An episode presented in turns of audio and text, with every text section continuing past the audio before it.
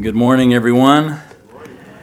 It's really good to see you and good to be back with you.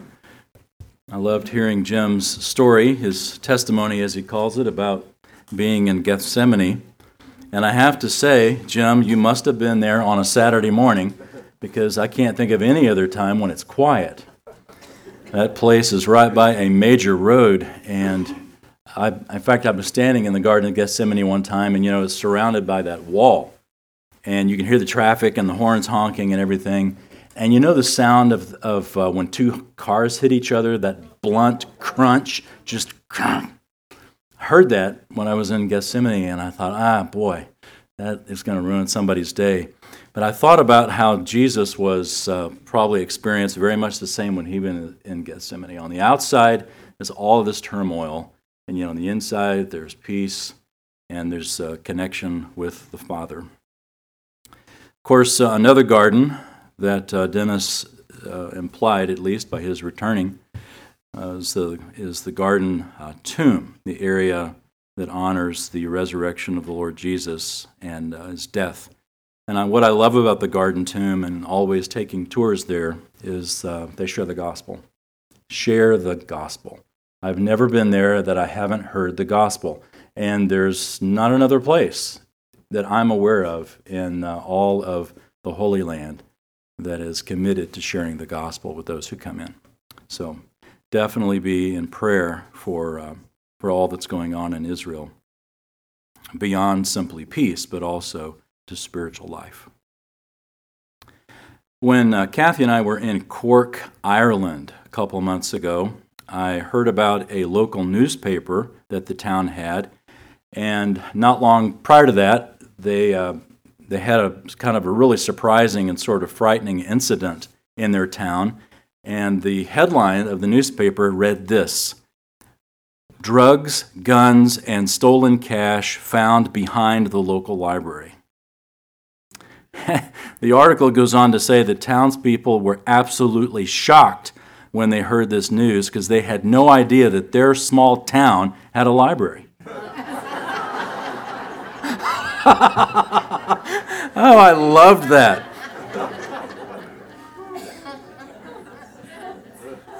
And I thought about what a fitting picture that is and has become for our world. We're no longer shocked by the things that should shock us. We're shocked, we're unaware of the things that we should know on the other hand. We read our own headlines and we see a world in desperate need of Jesus Christ, not just of peace, but of the Prince of Peace, the one who can make peace, who causes peace.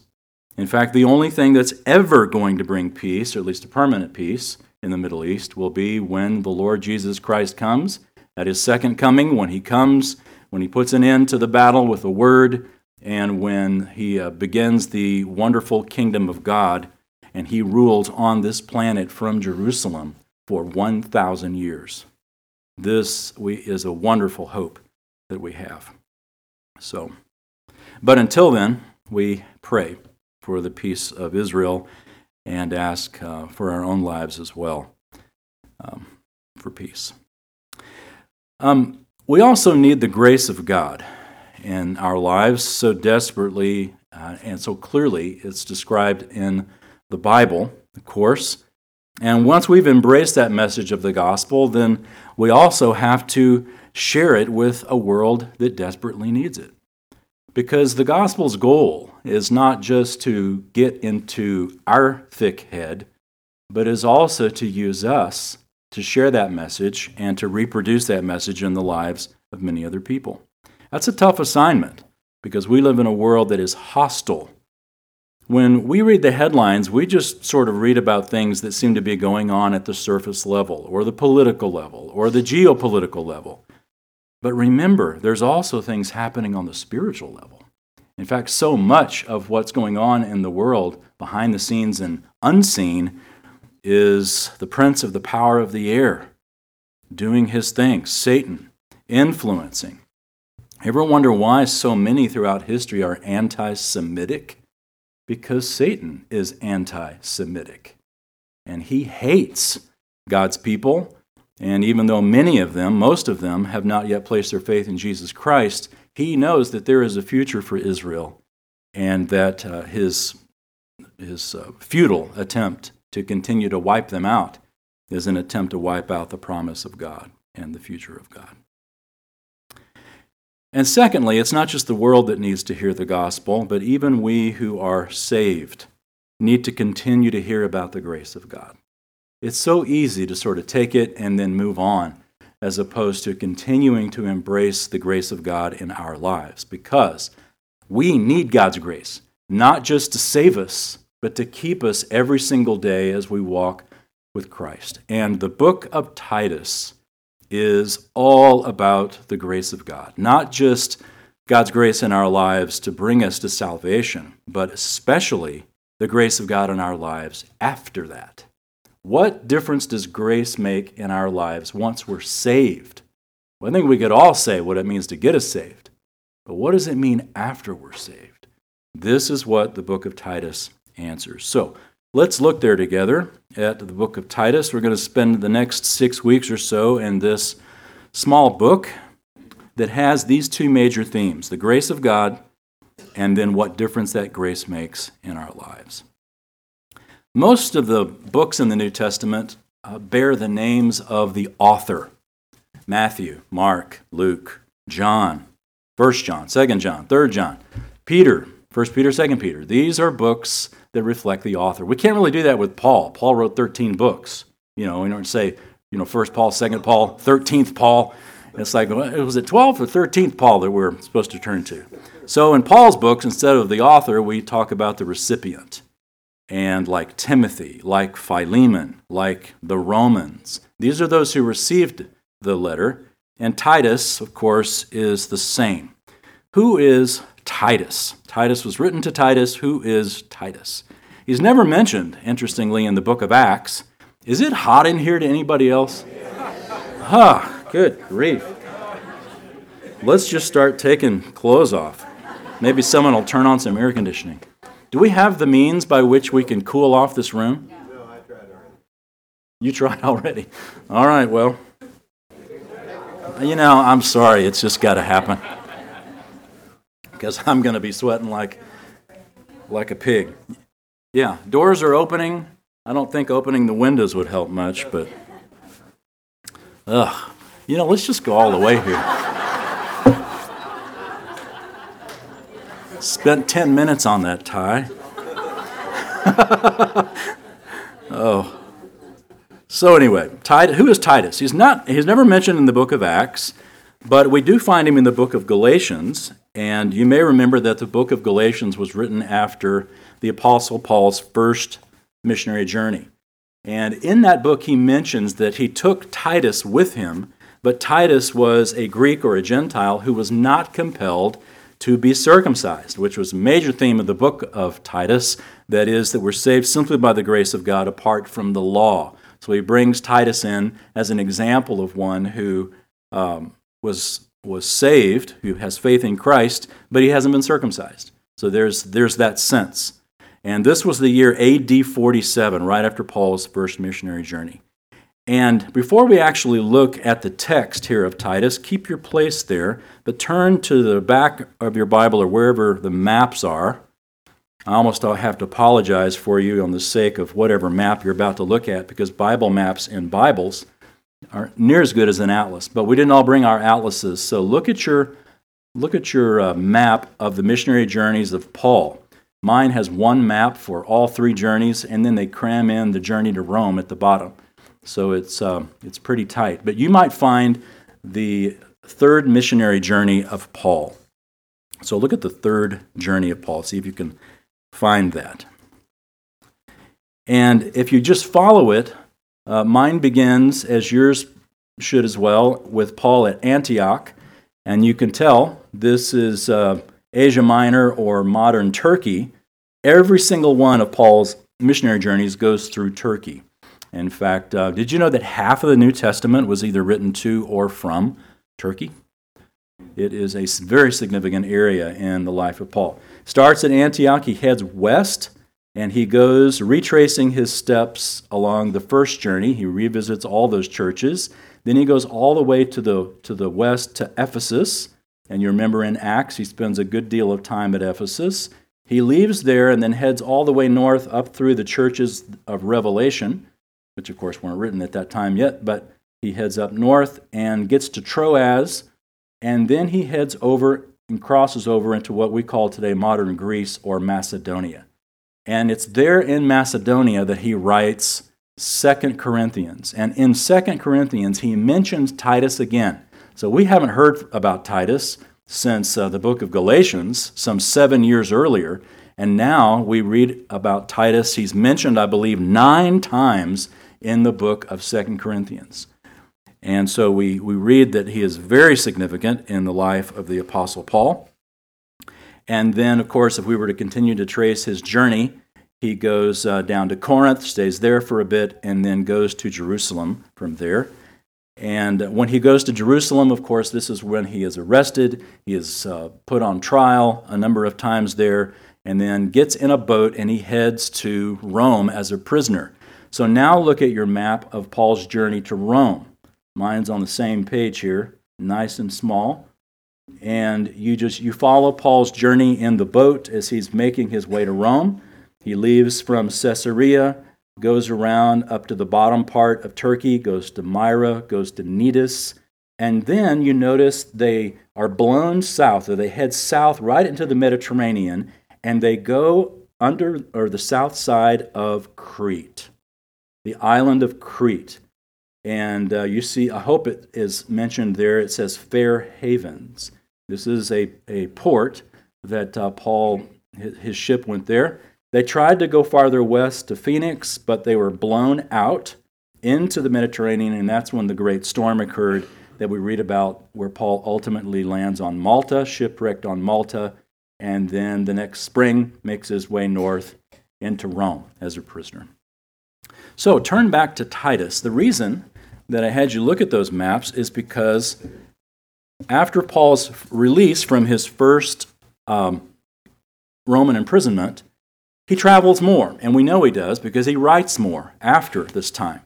Uh, during the first imprisonment, he wrote four books Ephesians, Philippians, Colossians, and Philemon. But we also have the pastoral epistles, 1 Timothy and Titus, that are written after his impri- first imprisonment.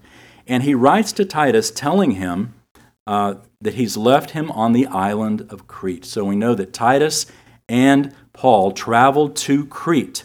And I think it's neat um, whenever I do, I have the privilege every year to lead tours in the footsteps of Paul.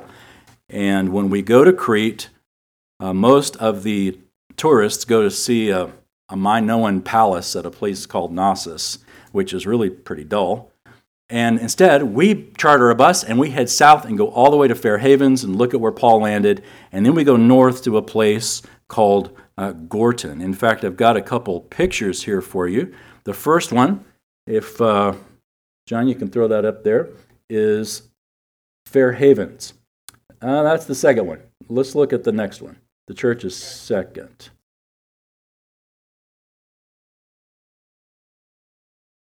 Yep.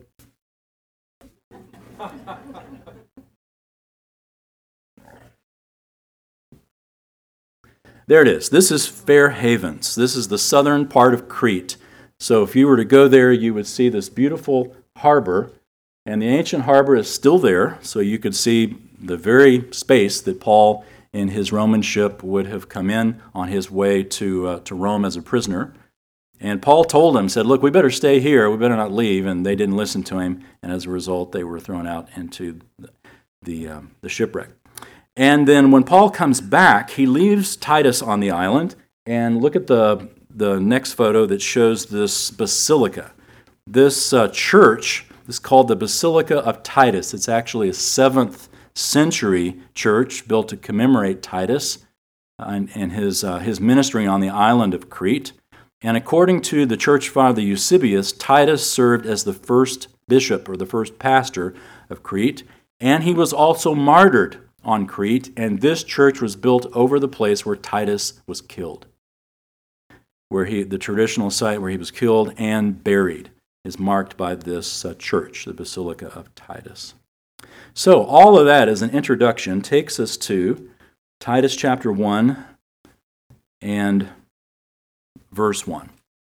Let's look at that. Paul, a bondservant of God and an apostle of Jesus Christ, for the faith of those chosen of God and the knowledge of the truth which is according to godliness, in the hope of eternal life, which God, who cannot lie, promised long ages ago, but at the proper time manifested, even his word, in the proclamation with which I was entrusted, according to the commandment of God our Savior. To Titus, my true child in a common faith, grace and peace from God the Father and Christ Jesus our Savior. So, this is the introduction. Some of it you can by far recognize as very familiar in the sense of Paul sort of has this uh, pattern of writing. But notice Paul calls himself first a servant and then an apostle. First a servant, then an apostle. He gets first things first. And in this passage, uh, and in several years and in several others, Paul expresses something that we should all feel. He is a servant, then he is an apostle. He is first of all grateful to what God has done and sees himself serving Christ. Paul is, as we've often said of ourselves, he is a turtle on a fence post. There's no way you can get there by yourself. The turtle had to be placed on top of the fence post. And we are that way. The, the position that we have with Jesus Christ comes only by the grace of God. And the same was true of Paul. He has been entrusted, he said. What a beautiful word. Think about that. He has been entrusted with the greatest message in the world. And he tells us what this the purpose of this message. First of all, it's for the faith of those chosen of God. In other, in other words, those who will believe in Christ. It is for the faith of those chosen of God, the salvation of people. God promised this long ages ago in the Old Testament, but it appeared at the proper time. So God waited until time was just right and then uh, revealed Jesus Christ. And then there's a second reason, not only the, uh, the faith of those who would believe, but also, he says, and the knowledge that leads to godliness. The knowledge of godliness. And this is the Christian life. And here we have, in a sense, uh, Paul sort of uh, summarizing the whole book of Titus, or at least where we're going with it. You've got, you got God's grace and salvation, but you've also got the knowledge that leads to godliness. What difference does that grace make in our lives? He tells Titus that uh, they have this in common. Even though Paul is an apostle, he says we have a common faith. We all came to Christ the same way. We all came by grace through faith in, in Christ. Um, one of the things that uh, Paul is going to do, he's going to tell him that his job here is, uh, verse 5, he says, For this reason I left you in Crete that you would set in order what remains and appoint elders in every city as I directed you. So when Paul and Titus traveled to Crete, they obviously did some work, they did some establishment of, uh, of churches there. But he says, now you need to take care of what remains. We did the initial work, you need to finish the work. And that finishing the work is to appoint elders in every city. That is a job. Crete is the largest Greek island in the Mediterranean Sea. It has 600 miles of coastline. And uh, to be given the assignment to uh, appoint elders in every city. You know, we look at a map, we look at Crete on a map, and it's just sort of a big, you know, dot, especially when the map's as small as, as mine is in the back of the Bible. But if you've ever been to Crete, I mean, it takes a couple of hours to drive from the north to the south. And I think it was the last time I was there, whatever, I was looking outside the bus just thinking about Titus's assignment. In every city, appoint elders. Every city. This would have been a lifetime assignment. Huge assignment. Uh, I heard about a member of a church board that was undergoing the process of choosing a new pastor. And I don't know if you've ever had to, had to be on a board or a committee that chose a new pastor, I can't think of anything more grueling because it's like there's a lot at stake here, you know? And so, anyway, one applicant after another continued to be rejected. And so this board member stands up and says, Look, I need to read another application letter from another applicant, and he reads it. Gentlemen, understanding that your pulpit is vacant, I'd like to apply for the position. I have many qualifications. I've been a preacher with much success, also have had some success as a writer. Some say, I'm a, some say I'm a good organizer. I've been a leader most places I've been. I'm over 50 years of age, and I've never preached in one place for more than three years. In some places, I've left town after my work has caused riots and disturbances. I've got to admit that I've been arrested and incarcerated a few times, but not because I did anything wrong. My health is not that great, though I still get a lot a great deal done. The churches I have preached in have been small, though in large cities. I don't get a well along with local religious leaders. In fact, some have threatened me and attacked me physically. I'm not very good at keeping records. I can't remember whom I baptized. But if you can use me, I'll do my best for you. And of course, you know, the board members are irate, thinking, why would we hire this old, unhealthy, absent minded ex jailbird? And of course, it, who was it signed? The Apostle Paul. Exactly. You know, Dr. Paul Meyer said that hands down the hardest job in America is not being president or even a school teacher, as difficult as those are. Dr. Meyer said that it's being a pastor's wife. Interesting. And the second hardest job is being a pastor. And that's because of the expectations that are placed on them. Oh, it's so unrealistic. I, as a vocation, was a pastor for 14 years back in another life. And it was it had some wonderful things and it also had some very difficult things. Because a pastor is expected to do everything from the plumbing to the preaching, from answering every question to answering every phone call. And about 20 years ago, I was actually in between ministries and I was looking for a pastorate. And a horrible part is not only trying to find a, past, a pastor, another horrible part is trying to find a church because you don't know who or what you're walking into. And so all most of these initial interviews went on the phone, and I, and it was running the gauntlet to go through these questions. First, you got to fill out all this stuff. What do you believe? Yada yada. Some of it's cut and paste, but uh, some of it, you know, you actually got to talk to real people. And so I remember one phone call. They were asking me all sorts of questions, and they said, "What do you think the, the job of the pastor is?" So I told them, I said, here's what the Bible says the job of a pastor is. That's what I think the job of a pastor is. And then they said, okay, what's the job of the pastor's wife? and I said, I think the job of the pastor's wife is to be the pastor's wife. And that's it. And that was one of the shorter interviews. it's not a two for one position. Anyway, Appoint elders in every city. This is the job. What a challenge. How do you find elders to go in every single city?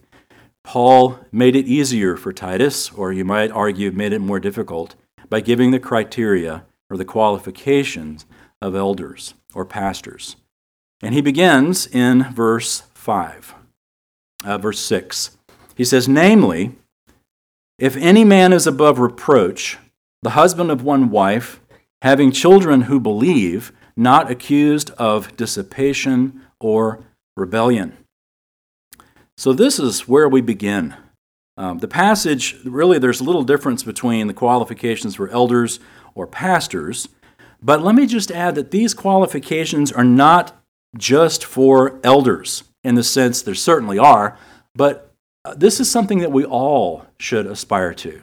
And obviously, women, you can't be the, the husband of one wife, but there's definitely character qualities here that we all should aspire to. All of us, men and women. And so don't check out thinking, oh, it's qualifications for elders. I'm not going to be an elder. I have no desire to be an elder. You know, what time are we going to be out of here? Seriously, think about the qualifications here because it's much more than simply an elder. Um, that's a specific application. But first of all, he says that the man must be above reproach. above reproach. That admittedly can feel a little subjective, and so Paul gets specific of, about what above reproach looks like, and he says that he needs to be the husband of one wife, or literally the Greek says a one woman man. And uh, obviously, this prohibits polygamy, but uh, the question we often ask is Does this prohibit divorce? Or what about a widower who is remarried? Now, this is a long conversation and a long answer that I'm not uh, feeling the need to get into.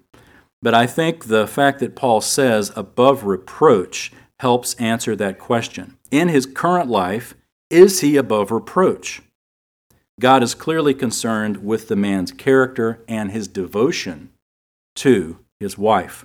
Faithfulness is what the Lord is after.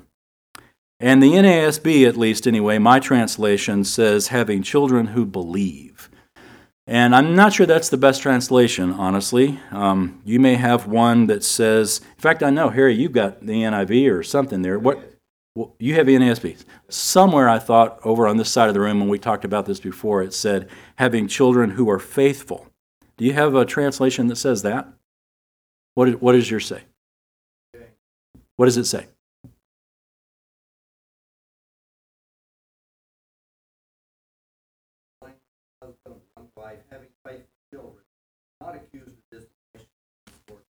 Okay, having faithful children, and then we describe what faithful children looks like. And that's helpful because when it says having children who believe, and then goes on to say not only are they do they believe, but then it describes that believing as not accused of dissipation or rebellion. Um, so anyway, the main thing is his Christianity works at home. That's the bottom line: is that your Christianity works at home.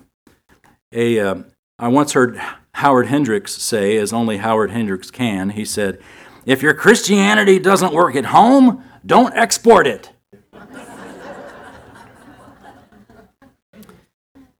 it's so true. If your Christianity doesn't work at home, it doesn't work. Who you are at home is who you are. So let me ask you who are you at home? No elbows now. but who you are at home is who you are. Who you are in class is not who you are. I mean, we all look good. Most of us have bathed, you know. And it's, we can fake it for a good couple of hours on Sunday morning. And I, I'm, i know I'm making light of it, but the fact is, when we're at home, we're at ease, we're unguarded. Our words are often looser than they are here in class. And also, we're in, we're in the, the context of relationships that have no choice but to put up with us. So we can be kind, we can be unkind. They don't have a choice. Who you are at home is who you are. Obviously, your family knows you better than anyone else. I thought about this this week uh, don't make them have to lie at your funeral. don't make them have to lie at your funeral. Love, joy, peace, patience, kindness, goodness, gentleness, faith. The fruit of the Spirit is our home. And if that list is too much, just focus on kindness, because that goes a long, long way. Well, verse 7, that's too convicting. Let's move on. Verse 7 the overseer, for the overseer must be above reproach as God's steward, not self willed, not quick tempered, not addicted to wine, not pugnacious, not fond of sordid gain. So we're told here for the second time the overseer has to be above reproach. We saw it in verse 6, he says it again in verse 7. So you're above reproach at home, now you're also above reproach, verse 7, in not doing these things. And he lists some things that the overseer should not do or should not be a pattern in his life. He must be above reproach, first of all, because he's God's steward. He is given a stewardship, he is given a responsibility. The, um, the word here for steward literally means a manager. The original word for steward means a manager of a house or a family. It stresses the idea that you're given a task and you're given responsibilities for a task. So we're told, first of all, what a leader or a pastor or an elder should not be not self willed. What does that mean? Well, it means you're not arrogant. These words are referring basically to a habit or a custom, not a bad day. We've all got bad, bad days or bad moments. But it's not calling for perfection. Otherwise, nobody, including the Apostle Paul, would qualify. But these qualifications, some of these are obvious. We won't go through all of them. Some of them are obvious. But pugnacious, that takes a little explanation. What does pugnacious mean? Pugnacious means that you don't like to argue. You're not a fighter. That when you get in a conversation with somebody that disagrees with you, you just immediately turn it into a conflict. How'd you like a pastor like that? I don't know. Maybe some of us have known pastors like that. That you feel like you're being spanked all the time, as opposed to led and encouraged into the grace of God. So here's what, in contrast, a leader should be. We're told what they should not be. Now here's what they should be. Verse 8 But hospitable, loving what is good sensible, just, devout, self controlled. That's a wonderful list. That is a tough list. Hospitable. Can this individual be around people, or does he just want to sit in his office all the time and do ministry without people? Honestly, that sounds kind of nice, doesn't it? You know the phrase, ministry would be great if it weren't for the people. Exactly. He goes on, loving what is good, sensible, just, and devout. Again, loving what is good. This is obvious. Sensible. Okay, this is obvious. Uh, just. We want a leader to be just, that the words and the decisions that he makes are fair, not biased. That is a hard, hard place to be in a context of a leader that is just not just and devout. That's an important word. That this individual is not just teaching truth, but they actually have a walk with God. They actually love the Lord. They are devout. They have a spiritual life, and that spiritual life spills over into the lives of others. And then finally, self controlled. Are they impulsive to cravings and lusts, or are they able to tap the brakes? And then we've got in verse 9 what people usually think of when they think of a pastor. Verse 9 holding fast the faithful word, which is in accordance with the teaching, so that he will be able both to exhort in sound doctrine and to refute those who contradict. Yep, you got to have these things. The pastor or the elder or the leader must be biblically literate. But notice in this list that a seminary education is not the primary qualification for a pastor or an elder. It's last. His character is first. And in that, his home life is first. That is the primary quality. We get the cart before the horse if we only content ourselves to look at how he can deliver the goods, as opposed to whether or not he is a man of character. What is his home like? What are his kids like? It's a challenge because you can minister all day long. And here's the thing you can be right. But if you're a jerk, or if you're controlling, you have no credibility. So here's the first application that I'm pulling from the text here, and that is very simply pray for your spiritual leaders. Pray for your spiritual leaders' lives in all areas. Pray for them. Pray for them. Because again, Satan hates these people. Being a pastor or an elder is a job that you can only do if you're called to it. Sort of like a teacher. I wonder sometimes if the reason that we pay teachers such lousy salaries is because that separates those who are there, don't want to be there to those who feel a calling. It's the same way for pastors, by the way, that we don't pay much. It, you're not going to be there otherwise if, uh, if you're not called. In fact, whenever a young man comes to me and asks whether or not I think he should go into the ministry, I say, look, if you can be content doing anything else, do it. Because it takes a calling. It's going to be hard. You're going to be talking to people that don't care about you any more than, than they care about a movie they're watching. We live in a consumer society, and it is so difficult to be a leader among people that don't look at you as a leader. They look at you as a preacher, they look at you as a, a motivational speaker.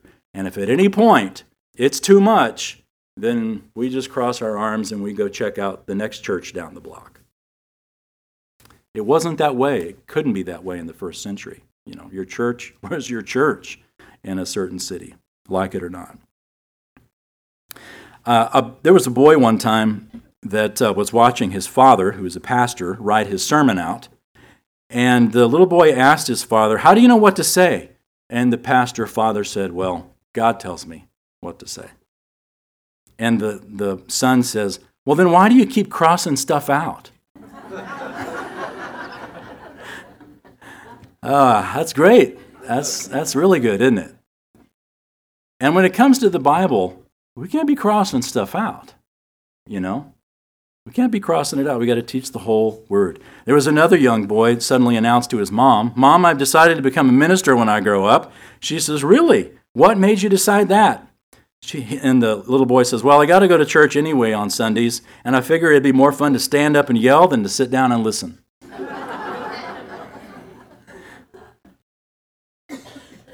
you know, I praise God that He has given us in this church a pulpit in which expository teaching occurs.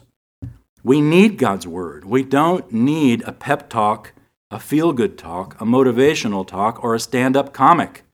We need exposition from the Bible, the Word of God, explained, applied, and then lived out. A leader's got to spend time in the Word of God for a couple of reasons. First, to exhort in sound doctrine, Paul says or preach, teach the word, teach the truth, but also to refute those who contradict. And by the way, there will be those who contradict the word of God. It was true in Paul's day, it's true in our day. In fact, we're introduced to them. Verse 10 For there are many rebellious men, empty talkers and deceivers, especially those of the circumcision, meaning the Jews who don't believe in Jesus. Verse 11, who must be silenced because they are upsetting whole families, teaching things they should not teach for the sake of sordid gain. There's the true motive. These empty talkers are contradicting us for the sake of money.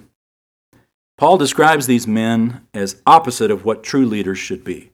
We're told what true leaders should be, and now here is the opposite that need to be contradicted. They must be silenced, Paul says. And the word literally in the original language is muzzled. Think about a, a muzzle on a dog. You could also think of the word as meaning gagged. That's a better picture, isn't it? Let's gag them. The word is used for putting a muzzle on an animal. They're teaching things they shouldn't teach simply for the sake of money. Verse 12 One of themselves, a prophet of their own, said, Cretans are always liars, evil beasts, lazy gluttons.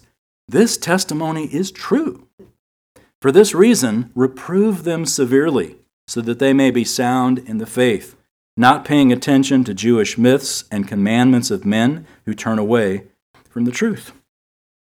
So Paul is quoting here. Notice that he's quoting. He says, one of themselves, meaning somebody from Crete, one of their own prophets, actually, is a man named Epimenides. He was a poet from the 6th century BC. Paul quotes Epimenides two times in the, uh, in the New Testament once here in Titus, and also once uh, when Paul was in Athens. You remember when Paul was standing on Mars Hill in Athens, and he says, uh, What does he say? Um, he says something great. You should read it. Acts chapter 17. Yeah, you, we're all sons. Uh, we're all sons of uh, of God. Something like that. Exactly. But he's quoting Epimenides, and he basically say, quotes a pagan poet to say, you know what? The guy's right. Cretans are, to quote Epimenides, lazy. You know, and, and he says, for this reason, reprove them. they're gluttons, they're liars, they're evil beasts. And in verse 13, he says, This is true. So reprove them severely, that they may be sound in the faith, and not paying attention to Jewish myths and commandments of men who turn away from the truth. Point them to the Bible. Don't point them to myths and commandments of people. We are not beholden to myths. We don't have to obey myths, and we don't have to obey the commandments of people, but rather the Word of God. It is so much easier to be a mystic than it is to be biblically literate. Understanding the Bible's tough work. I've made a lifetime study of this book, and I've barely scratched the surface, just like you have. We're in the thing all the time, and we're always learning. We never get to the point where we think, you know what, I pretty much got this wrapped up. I'll just start reading stuff from the self help corner of Barnes and Noble now. No, don't. Read the word over and over and over and over. It is like food. We read it, we digest it, we live it, we come back for more all the time. It's eternal. And then Paul concludes this section, verse 15. He says, To the pure, all things are pure. But to those who are defiled and unbelieving, nothing is pure. But both their mind and their conscience are defiled. They profess to know God but by their deeds they deny him, being detestable and disobedient and worthless for any good deed. He's taken all of chapter 1 to get to the theme of the book of Titus, and that is good deeds. Good deeds. We're going to see that many times now as the book continues. But he says this in verse 15. What does this mean? To the pure, all things are pure. Um, it's sometimes misunderstood to mean that if you're right with God, anything's okay with God. That's not what it means. The context of this is probably from the culture, probably is what Paul meant was that to the pure, in other words, those who are saved, those in the, in the sight of God, that he sees them as pure, all things are pure, meaning all foods. You can eat anything. It's that, and again, the context of the Jewish uh, myths and the commandments of men are probably trying to restrain them from eating certain foods. And Paul is saying, let's get practical. If you're a Christian, you can eat anything you want. We're not bound by the Old Testament law. But then he says, to the unpure, those who are defiled, um, meaning unbelievers, eating or not eating certain food doesn't improve your standing with God. You can obey the Old Testament law and be kosher, but that doesn't make you any more saved than a lost Gentile. You need faith in Christ. And then, of course, verse 16, what we read, is so convicting because it's tempting to want to say, you know, we're talking about the hypocrisy of these false teachers. We are, but the implication also to these Cretans who need to be rebuked, and to us, if we're honest, they profess to know God, but by their deeds they deny Him. So let me ask you a question Do your deeds affirm your doctrine? does your Christian life affirm what you say you believe, or is it a contradiction? That's convicting. Um, I, I have to ask myself the same thing. Because if we tell our people at our job we're a Christian, or the people in our neighborhood know we're Christians, or we drive around on the highway with a fish on our car, don't do that. Or we pray at meals at restaurants and then we're rude to our servers, we're contradicting ourselves. We say we know God. Here's something else. You know, we could say that our families at home know the truth about us, but if we were to ask other people, would they say that you know God? Can people know that you know the Savior without you actually saying the J word? Could they see that there's something different in your life? and in my life? That's a very convicting question, but it's a helpful one because Paul says it. They profess to know God, but by their deeds, they deny Him. They deny Him. We can think about the people in our lives whose lives have matched their faith. So, in the couple of minutes that we have left, I want you to think about a person in your life who not only was a Christian, but actually lived it.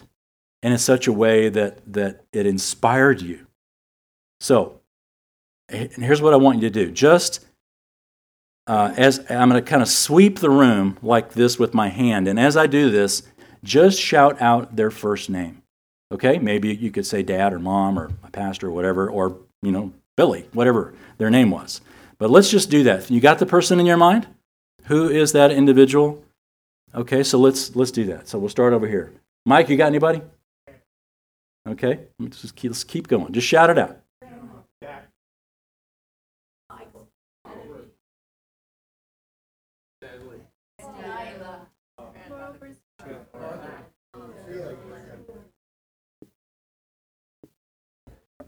Beautiful. These are people, real people, who have taken the hard work of the Bible and applied it in their lives. And to this list, I would add my dad, Walt. They are models, they've inspired us. So let's do the same.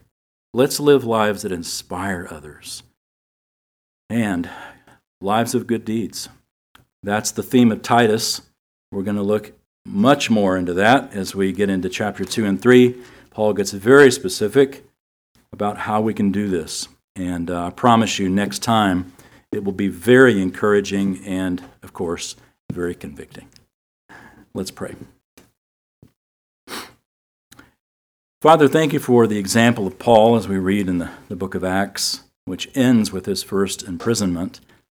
And yet we know from the epistles that he continued to write that he was released, that he continued, in spite of his imprisonment, not to be hush hush and quietly retire, but to continue to do the hard work of faithfulness for Jesus Christ, writing First Timothy, going with Titus to Crete, leaving Titus there, and challenging him with this letter to complete the work that's been done. First and foremost, by appointing elders. And the, the difficulty of finding individuals like this was as much as it was in Paul's day as it, as it is in ours. So, Lord, we pray for our leaders, not only here at our church, but in the body of Christ across the world, that you would fill pulpits and churches and committees and pews with people of character, just like Paul is describing here. And Father, may it begin with us. May we just not pray for others to get it right, but, but may we also pray for ourselves and have the courage to let our deeds match our doctrine, and that we would not simply be those who profess to know God, but we would also live lives in that way. We also ask, Father God, that you would give us uh, the strength as we press on in the Christian life to not be discouraged to the point of just giving up. May we never get to that point. That you've given us a hope that is living because our Lord Jesus has raised from the dead and he's coming back and his promise is not has not failed that he is returning for us and that he will take us to be with him forever and forever. This is our hope. And in the meantime, we continue to strive, we continue to live in faithfulness. And we pray in Jesus' name. Amen. Ah, let's find a cool spot.